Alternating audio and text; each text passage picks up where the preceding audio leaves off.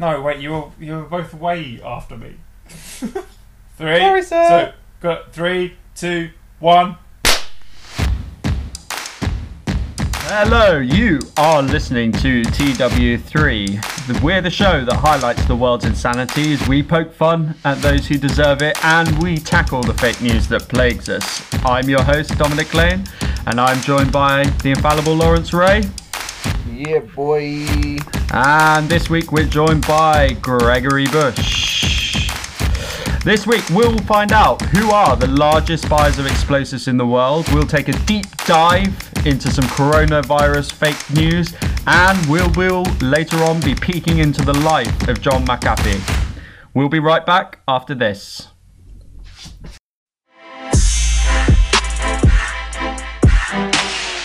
Welcome back. So it's been an interesting week this week. Quarantine all over the world. How are things in Brazil, Lawrence? It is great out here, man. So the president spent, I think it was $5 million on a campaign to tell people to go outside because he thinks it's an overreaction.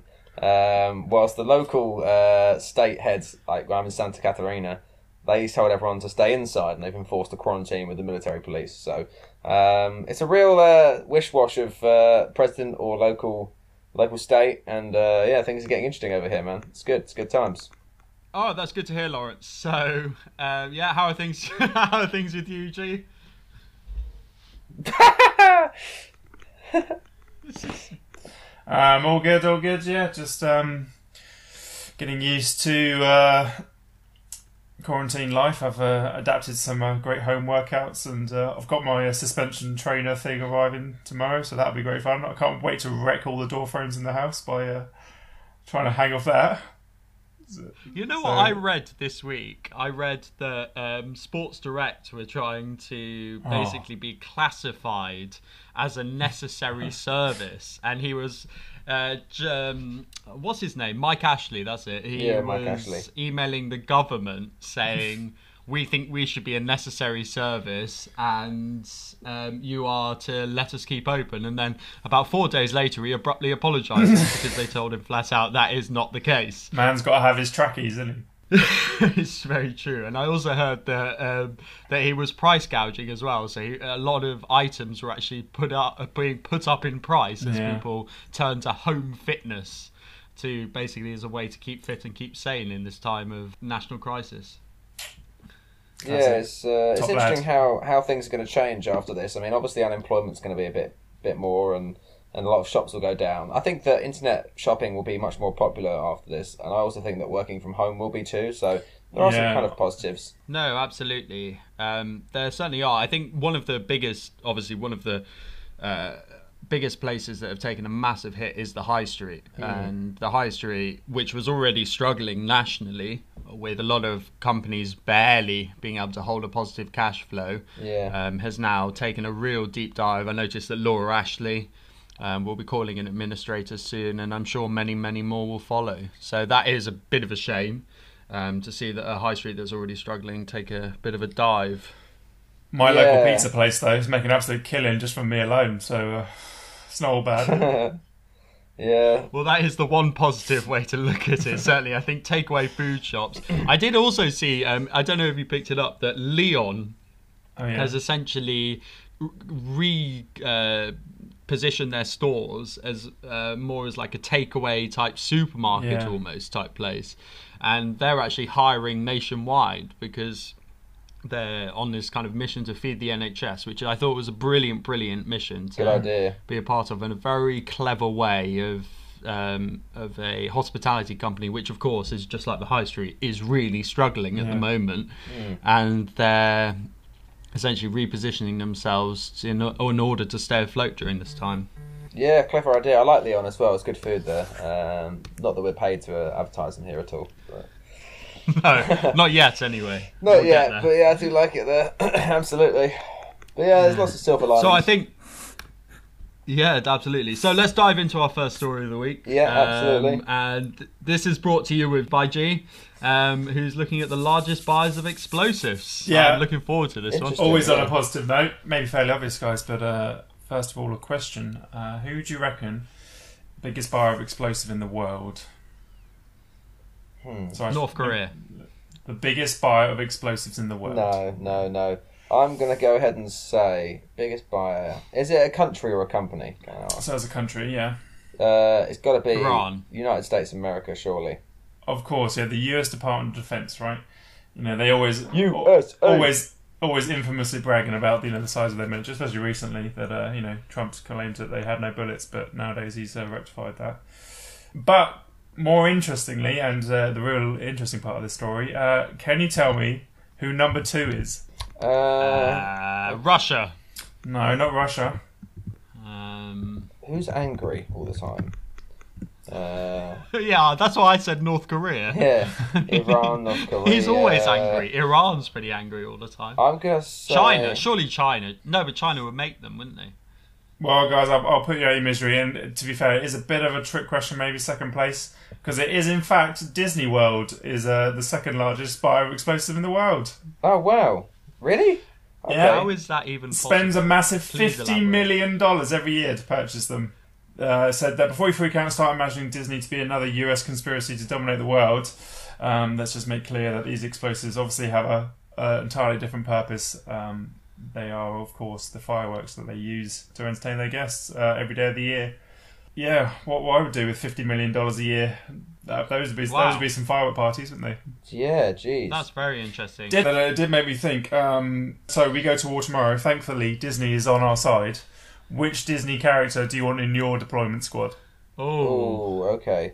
I'm a big Buzz Lightyear fan. No, it's a solid choice, I reckon. Buzz is a pretty good legend. That's a solid choice. I'm going to go ahead and say, let's think, Disney, who do I want on my side? Oh, mate, are we counting Pixar with this? Yeah, why not? It's all rolled together. They own everything nowadays, don't they? We're counting Pixar, the dog from Up, mate. He can talk and he's a dog. Doesn't get any better than that. It'd be great for team morale, wouldn't it? Absolute legend, yeah. He'd be up for it, no matter what. He's going. So, yeah, I'm going for Doug from Up. Well, surely one of the Incredibles would stand you in pretty good stead as well. See, this is going to be my choice. So obviously, Mr. Incredible's in my squad. Thanks very much, yeah. No, he's got nothing on Doug the Dog, mate. Nothing on Doug. Oh, I think in Incredibles, actually. But I'm a massive Toy Story fan, so I'm going to stick strong with Woody and Buzz Lightyear, I think. Toy Story is pretty dope. I'll give you that. It's one of the greatest films ever produced, I think. Yeah, Lawrence, what was that story that you once told me about PepsiCo? About World Superbass. It essentially was saying that it was when Pepsi made a deal with the Russians, the Communist Party in Russia. So this was a little while back, and essentially during some sort of meeting in Moscow, Pepsi was there to demonstrate American goods, and the argument was going on between the president and I think it was Khrushchev, I can't remember who it was, maybe Brezhnev.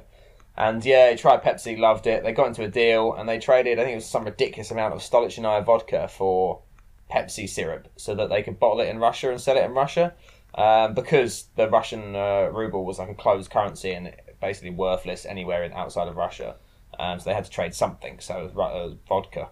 So yeah, it was that kind of classic Russian thing of we trade soda for vodka.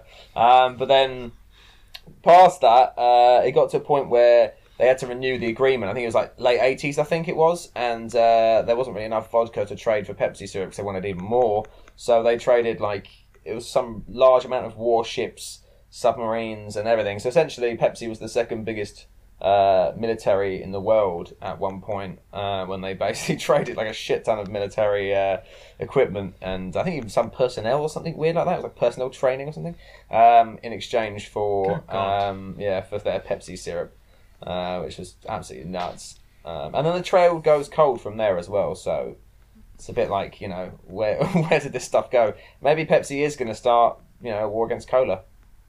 Who knows, that could happen. Yeah, it could. Oh, that's very interesting.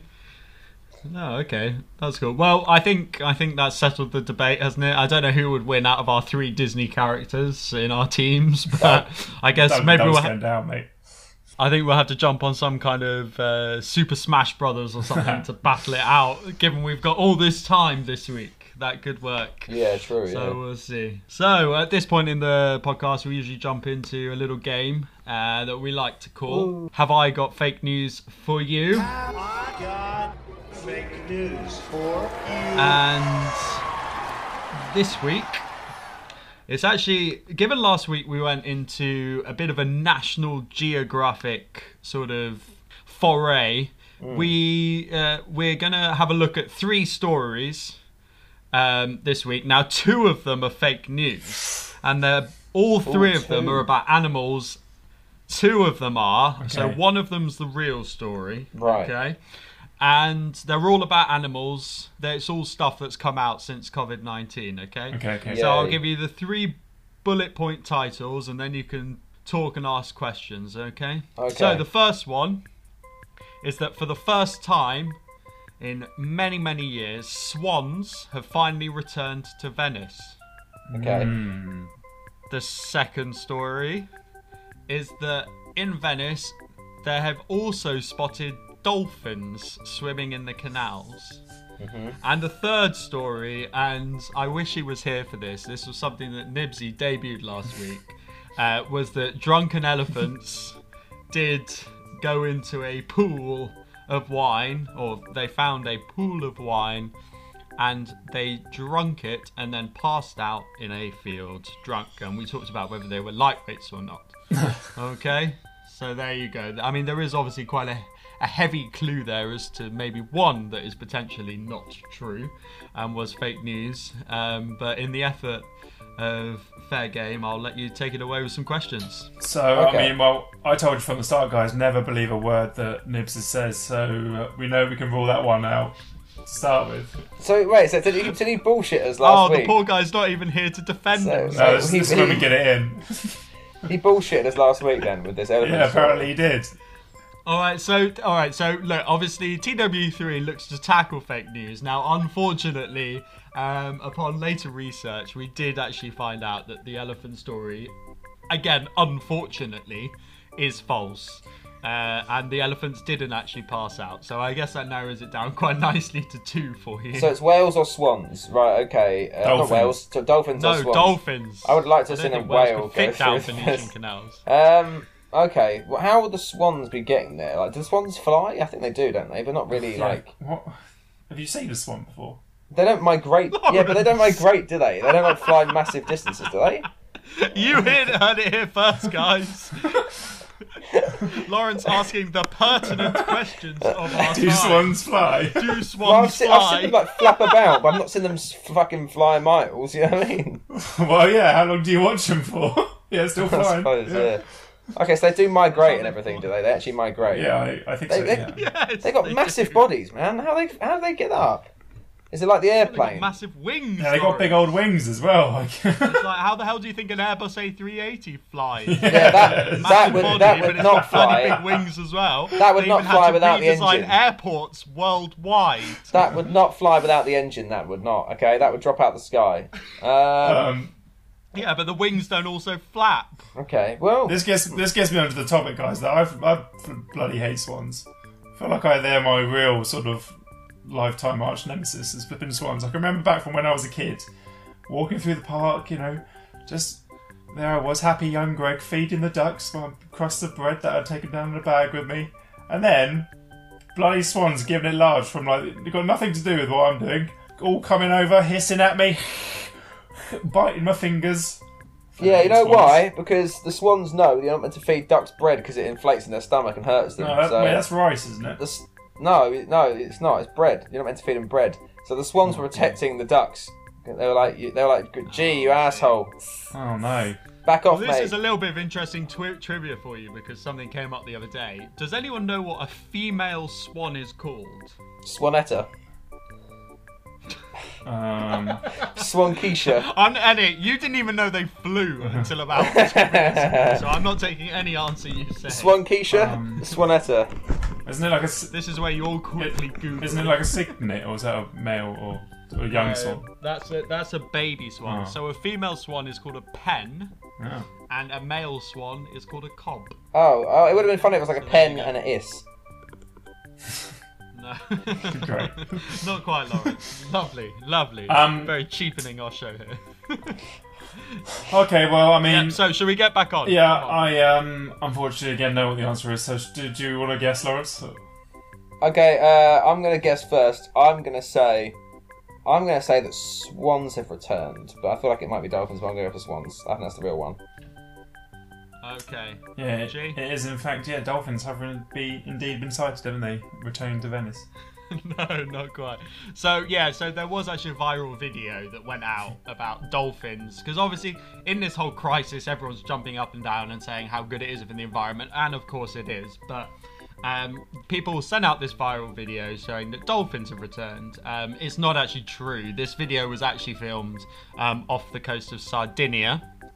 The correct answer is swans, but there's a bit of a caveat, Lawrence, before you start celebrating too hard. No, I still won. I still won. There is a bit of a caveat in that swans have actually always lived in Venice. Now, I don't know if you know about the kind of how Venice is made up, but it's made up of obviously the main island, but there's lots of little small islands. Murano, Burano, Torcello, and swans are actually do reside year-round in Burano. Right, okay. Believe it or not. But they've returned to the other islands. So people, yeah.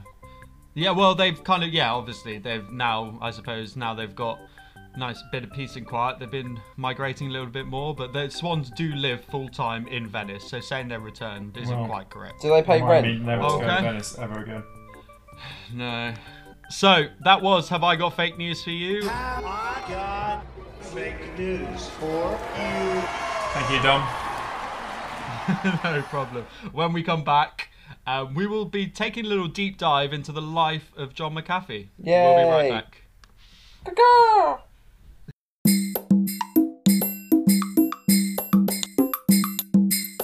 Welcome back. So, when we left off, we're going to jump in to the life of John McAfee, presented by Lawrence Ray. This is a multi-part series. You jumped the gun there a bit, Lawrence. It's a multi-part series documenting the interesting facets of John McAfee's life. So we'll let Lawrence take it away.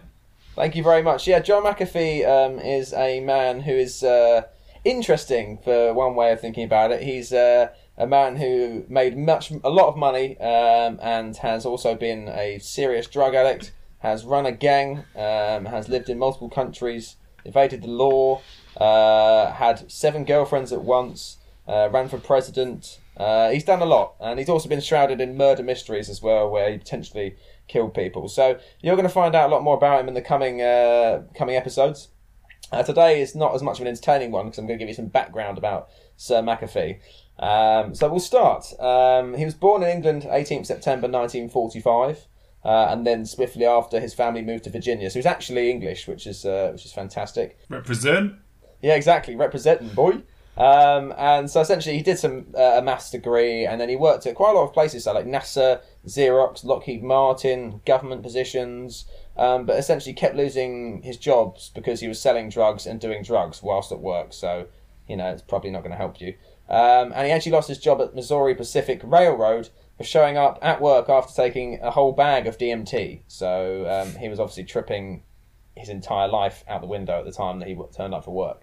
Anyway, after all that stuff, he basically read about computer viruses in the 1980s and basically got a whole group of programmers together who wrote him an antivirus software, and he then gave that software away for free, but put in the fine print that companies would have to pay a licensing fee to have it. And he basically was banking on, like, you and I going to work and going, oh, this is great free, you know, software for antivirus, you can download it, downloading it, and then bam, the company has to start paying. So that's what he did. And essentially, he built up the company, there were more viruses, he kept going on the news to promote his company, and there was this big virus in 1991 called the Michelangelo virus, and he prophesied that about 5 million computers would be destroyed by it. But in the end, only about 10,000 were destroyed, and everyone got pissed off at him. But McAfee Antivirus then had 67% of the antivirus market, which is quite big. Wow. Yeah, so that's massive. Yeah, so essentially he really took over, but had this negative press. So essentially, his investors wanted him out of the company because he was fantastic at marketing, but he was basically a shit CEO. They used to have, like, sex sword fights, Wiccan ceremonies, sex parties, like all this sort of stuff in the company. So sounds like WeWork. Yeah, sounds like Wolf of Wall Street-esque, basically, from what was going on. There's pictures of him with like weird, dodgy sex masks on, like in the office and stuff. So in 1992, he got replaced as CEO and cashed out his shares in the company for $100 million, which is pretty good for 1992.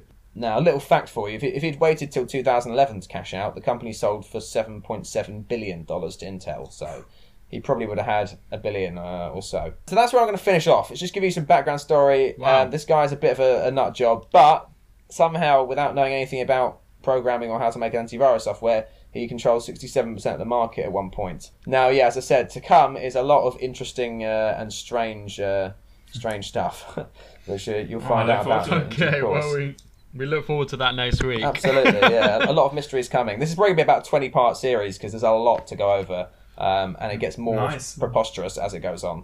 Brilliant. Okay, so brilliant. Thanks for that, Lawrence. We look forward to next week. No problem. Greg, you've got one more story, haven't you? This week. Indeed. So Portland, in line with countries, states around the world, has been forced to close. You know, a lot of non-essential businesses, and so the Lucky Devil Lounge strip club was unfortunately forced to close its doors. But of course, the order to close all establishments does allow food establishments to offer takeout still, you know, for delivery. And so from the ashes of the Lucky Devil Lounge has risen Boober Eats. Boober Eats. That's brilliant. So the owner of the Lucky Devil Lounge, you know, he just wanted to keep everyone on payroll, like, you know, provide jobs for everyone. So. I watched a short clip of him sort of describing, you know, how everyone's been sort of reallocated. So strippers now deliver food to the homes of people that order it. All the people that were bartending or sort of handling social media and taking calls for orders. All the chefs are still employed, like making food for now home delivery. So it was funny, but also, you know, heartwarming that he's sort of keeping people in jobs during these tough times. Yeah, what a great man! It sounds like Hooters home delivery. Oh, exactly. Yeah. But Hooters, they don't strip, do they? They just wear their sort of scantily clad clothes. Yeah. Interestingly, actually, did you know that there was such a thing as Hooters Air? Yes, Hooters airline. There was an airline by Hooters. Yeah. Did you know that? Yeah, yeah, yeah. So it was an airline. I think it's just regional. I don't have the facts in front of me. I know it was just regional, but I think it was fairly local, wasn't it? Yeah. So it only ran a few routes. Right. Yeah. Exactly. Yeah. So it was essentially an airline which had staff. Their cabin crew were Hooters air hostesses, but interestingly, they couldn't actually have Hooters air hostesses as the cabin crew because cabin crew had to go through so much high training. Yeah.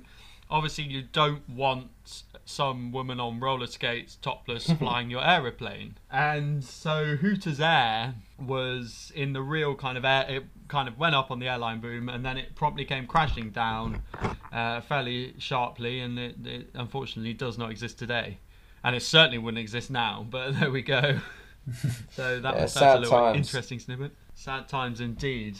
So without further ado, I'll move on to my last story, which is, as you know, on TW3 we like to kind of mock people who deserve it, and Facebook really deserves mocking here. It just does. But I don't know whether it's Facebook or general public, but you can let me know and decide. Both. Yeah, go for it.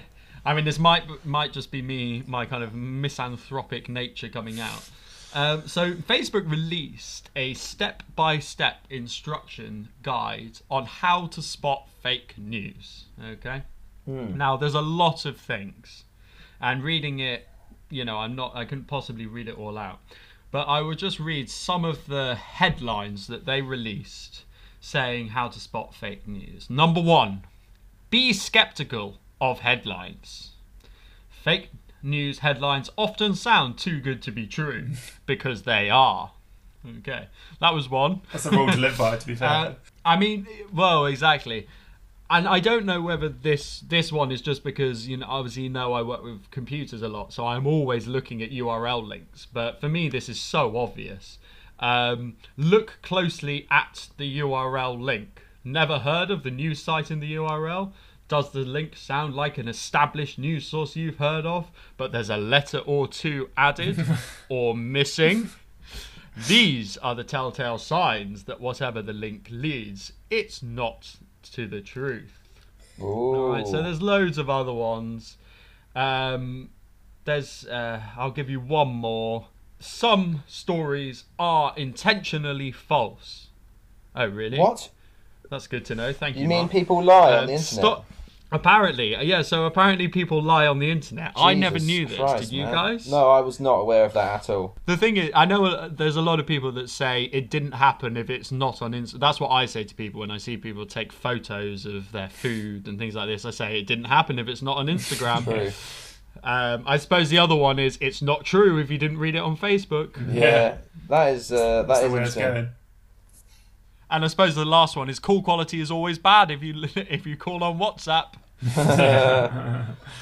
What I find interesting is that obviously now we all know now really that Facebook is essentially social media for boomers. I mean, no one really enjoys it who's below the age of about 30, 35, 40 by this point. It's your mum and dad. They're the ones who are enjoying Facebook and your aunt and that lot, right? So I find it funny that obviously as kids we were always told, you know, people lie, don't believe everything you hear, blah, blah, blah. And yet now Facebook's having to preach to those exact people to tell them not to believe everything they see on the internet, which that's what makes me giggle a little bit inside. I always think it's funny with like social media, but it's just you just see the same sort of like evolution of a generation, I suppose, like on the social media. So like we went through all these sort of stages when we were in school, and we were sort of like getting on Facebook or whatever, you know, was big at the time, and so we went through all those sort of like rookie eras we see now. And now that our parents have come to this later than us, they're just going through the same things that we used to do, but they're just, you know, they've come to it a lot later than us, and they're at a later stage in their life, so it looks like, whoa, they should know better. But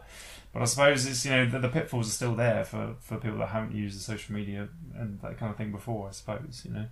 I suppose the clue is stay off social media, boys and girls. Oh, definitely. Just stay away from all of it. It literally does not enrich your life in any way, shape or form. I used to sort of be with the side of it that, yeah, it helps you stay in touch. You know, it is good to... But now I just think there are other avenues for that now as well, that you just don't need it. And it's just... Unfortunately, it's been ruined by the way that you can make money out of it now. And companies can make money off it. It's just ruined any sort of small... glimmer there might have been that of you know, enriching people's lives. Yeah, agreed. It's a cesspit of idiocy. Yeah. Everything gets commercialised. So anyway, if you want my Twitter, my Facebook, my Instagram, or feel free to get me at. On that note, if you want to get in touch with us, you can tweet us at TW3Media or write into us at podcast@tw3media.co.uk. But yeah, it's interesting you should say that, because there was a little bit of a study, and I read this in an article in The Guardian, and there was a bit of a study that said that the older generation is actually responsible for a lot of the fake news being spread as well. Because essentially, I mean, I've got to think to my mum here. My mum is a very, very highly intelligent individual, but she is also the kind of person that if a notification pops up on her telephone which says something false, she will probably send it to me, because she kind of has that assumption that if the technology, if the funny technological device is telling her that something is such, then the computer must be right, if you see what I mean. Well, this is the thing, isn't it? That they say, you know, a lot of the fake news out there, whatever, it's not even being put out there into the world in trying to sort of like convince people that this is the right idea. You know, it literally is. Because it's fake and people know it's fake, it's more likely to spread. And there's a really good like video on this, which I will put in the show notes from a guy called CGP Grey on YouTube, and he talks about how the reaction that promotes the sort of just the viral sort of spread that people want from their content on the internet. It is like things that will cause arguments. So they put out the fake news there, and then, you know, the public does all the work for them. They say, like, "Oh, do you see?" You know, absolutely. If people are on the side of it or not on the side of it, it's contentious, and therefore it just spreads. Like, yeah. I find it absolutely astounding how certain fake news that gets put out there can actually crash stock markets. I mean, last week there was actually a fake news chain of text messages that got pinged to millions of Americans, and it was basically just spread by lots and lots of different people, and the message said that New York is going into lockdown and certain parts of America, and that the military are getting mobilized, and do you know what I mean? Yeah. And obviously then the stock market took a hit because so many people assumed that it was from a reputable source because it was a friend of a friend of a friend who had told them. Do you see what I mean? Yeah. And this long chain of text messages actually can impact world economies, which is just fascinating. I love that. That's brilliant. Yeah, we got the people got the power, bro. No, yeah. To be fair though, let's be real. The depression is incoming anyway. The stock market was bound to crash. So, but yeah. So it's pretty amazing how much power that we have at this time with fake news. You know, you do have to ask like one pertinent question, and that question is, well, what are companies doing about this? Because if you think about it, iMessage is encrypted. WhatsApp is encrypted. There are also various other mediums by which we communicate over, which have end-to-end encryption, which, in case you don't know, essentially means that the company can never actually see the message. It's encrypted in exactly the same way as if your password was stored on a database. If that database was ever hacked, that password would hopefully, providing you're not visiting strange websites, is stored in encrypted form. So what are companies doing? Well, WhatsApp have actually announced that they are limiting the number of times you can forward a specific message to 5 people, which is quite good. Yeah, that's. I mean, made a massive difference here. I mean. One way the president here in Brazil got elected was because they had these massive messages and groups of like going on about his policies and his plans, and etc. Just went around and around and around. Like everyone got bombarded with it. So it's one of the ways actually that he managed to spread news and get elected was through group WhatsApp messaging. Well, look, there's one more article which I'll just briefly mention given we're on the subject. This is actually an article by Scientific American, which we'll of course link in the description. Which talks about how fake news websites may not actually have a major effect on elections. This study, which looked, as most of these studies do, given Mr. Trump is synonymous with fake news, looked at the 2016 election cycle.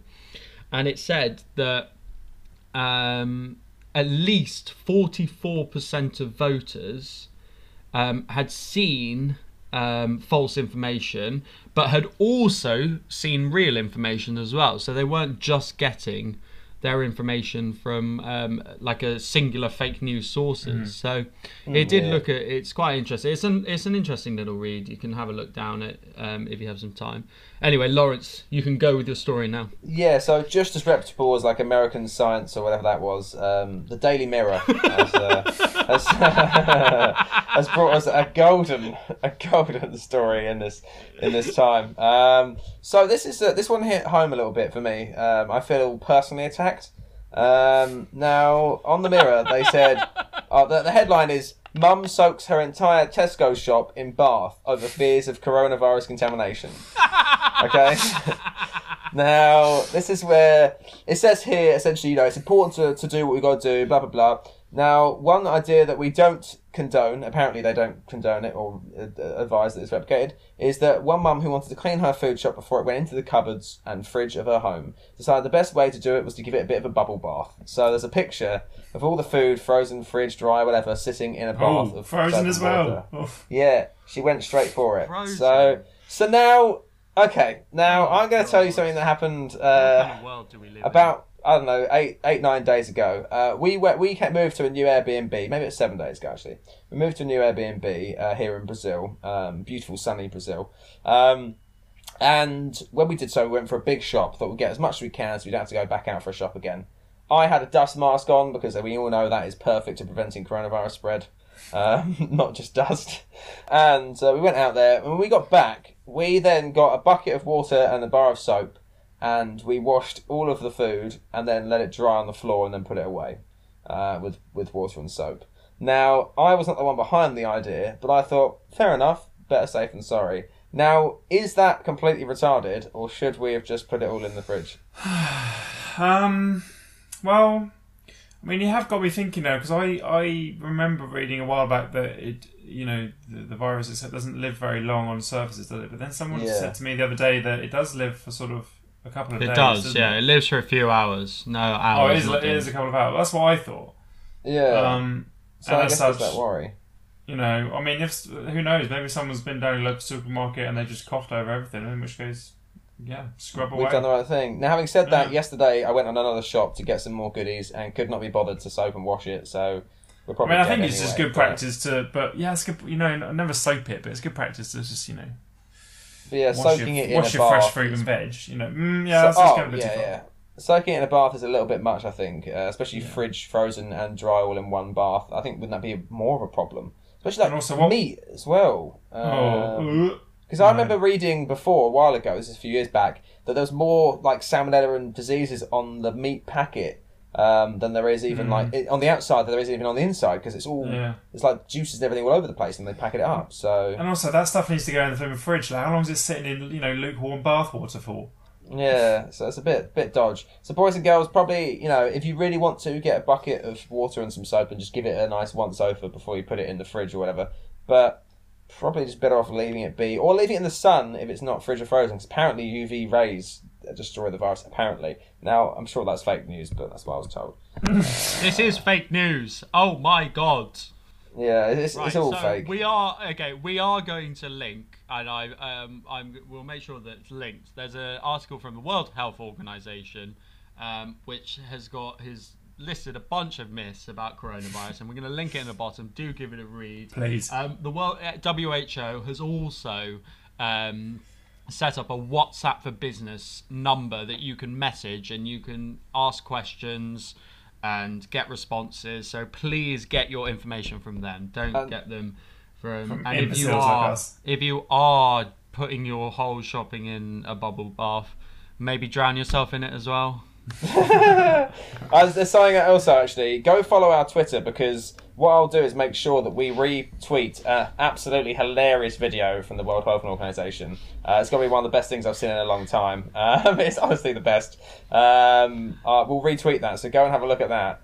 It's to do with the World Health Organization, and it's classic. It's proper comedy. So yeah, we'll do that. Before we leave, boys, Dom, I've still got my Trump quote of the week to give everyone before we leave. Oh, of course. All right. Well, look, let's do good news, and then we'll sign off with Donald Trump fake news quote of the week or whatever it is. No, it's real. Okay? It's always real. Oh, is this real? Oh, yeah. Sorry. Did you boys see that video on The Independent that I sent you? That is just comedy. Oh, yeah. Please give that a watch. Yeah. We're gonna link that. I mean, it does a brilliant job as what Donald Trump would call fake news media taking it out of context.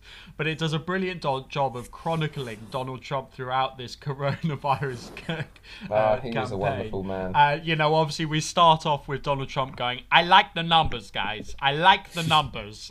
You know, 5 people, 9 people, 12 people, and it really and we're gonna link that in the descriptions as well because it's a must watch. Anyway, without further ado, we must get to good news this week. So this is a segment where we over a minute, and I know it's incredibly difficult at this time when there isn't much good happening in the world, but we promise we will find it. And Greg has doing the honor this week in place of Nibsy. On your marks. Off. Get set. 1 minute of good news. Go. Healthcare workers applaud worldwide. UK joins countries like Italy, Spain and China in thanking healthcare workers for their tireless effort against COVID-19. Hundreds of thousands of people volunteered to help the NHS in UK after government initially planned to recruit 250,000. The target was achieved and doubled within a matter of days. Crocs in America set to donate 10,000 pairs of shoes to healthcare workers. Airbnb offers NHS workers free homes during the outbreak. A man in southeast London has run a marathon in his back garden to raise money for cancer charity and to promote staying local for your exercise. A woman in Prescott, Arizona dropped off an envelope filled with cash to a local pizza shop owner who is now paying it forward to staff as the local restaurants get hit by the coronavirus pandemic. Carnival Corporation says it will make cruise ships available to serve as temporary hospitals in locations that need them to combat the coronavirus. Tito's Vodka to start manufacturing hand sanitizer for the pandemic. Owner of North Jersey Pizzeria takes out a $50,000 credit line to pay his employees. And lastly, Joel Wicks, running Daily P lessons on YouTube, has announced that he's donating all of his advertising revenue from the videos to the NHS. What a legend. Hey! Go Joe! Go Joe! Boy! Okay, go Joe. Brilliant. Thank you very much, Greg. That was awesome. So there is good happening in the world. You've just got to find it. And if you can't be bothered to find it, then you need to follow us at TW3 Media at Twitter. Or if you've got something to say, then please do email us at podcast@tw3media.co.uk. We're going to leave it there, and we're going to leave you on a Trump quote of the week. Absolutely. Take it away, Lawrence. So the Trump quote of the week doesn't always have to be from this week. It's just a Trump quote that is real, that I love. So my Trump quote this week, which I think might be quite recent, is, so, I like China. I just sold an apartment for $15 million to someone from China. Am I supposed to dislike them? Hey! Oh, brilliant. Good old Donnie there. He likes guys, China. We're going to leave you there. Thank you very much for tuning in. Don't forget to subscribe. You can get to us on all of your favourite podcast mediums. Spotify, etc.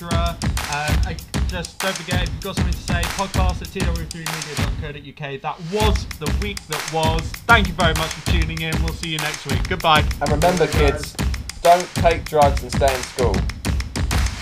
Yeah, don't become John McAfee. Yeah, that's true. Who needs $100 million? Yeah, no, exactly. What is that, pocket change?